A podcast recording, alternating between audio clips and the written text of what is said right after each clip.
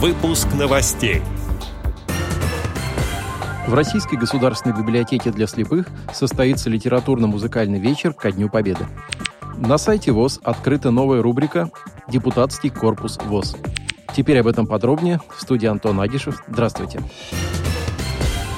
По поручению президента ВОС Владимира Васильевича Сипкина в целях более широкого информационного освещения общественно-политической деятельности членов ВОС на сайте Всероссийского общества слепых открывается новая рубрика «Депутатский корпус ВОС». Данная рубрика будет рассказывать о работе активистов ВОС в качестве депутатов федеральных, региональных и местных органов законодательной власти, их предложениях и достижениях в деле отстаивания интересов незрячих и слабовидящих.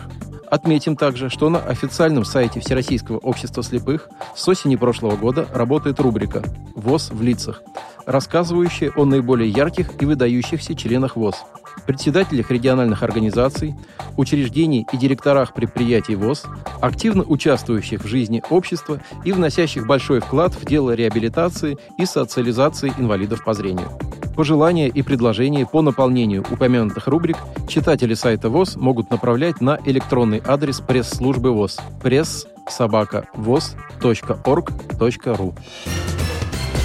В читальном зале Российской государственной библиотеки для слепых одиннадцатого мая в пятнадцать ноль ноль состоится литературно-музыкальный вечер ко Дню Победы. И только человеческую память забетонировать и истребить нельзя. В программе вечера пройдет встреча с Александром Петровичем Торопцевым, писателем, философом, публицистом, членом Союза писателей России и руководителем семинара по детской литературе в Государственном литературном институте имени Горького. Он является автором нескольких десятков книг по мировой и отечественной истории для детей и взрослых. Работал заместителем главного редактора в журнале «Школьный вестник» для слепых и слабовидящих детей. Еще один интересный участник вечера – певица Лидия Музалёва. Она была первым победителем телевизионного шоу «Голос шестьдесят плюс».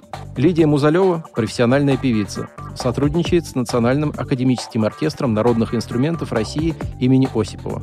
В две тысячи шестом году ей было присвоено почетное звание «Заслуженная артистка Российской Федерации». В ее исполнении прозвучат военные и народные песни. Также в рамках литературно-музыкального вечера ко Дню Победы посетители смогут ознакомиться с книжно-иллюстративной выставкой «История России» в рассказах Александра Торопцева. Отдел новостей «Радиовоз» приглашает к сотрудничеству региональной организации. Наш адрес – новости собака радиовоз точка ру. О новостях вам рассказал Антон Агишев. До встречи на «Радиовоз».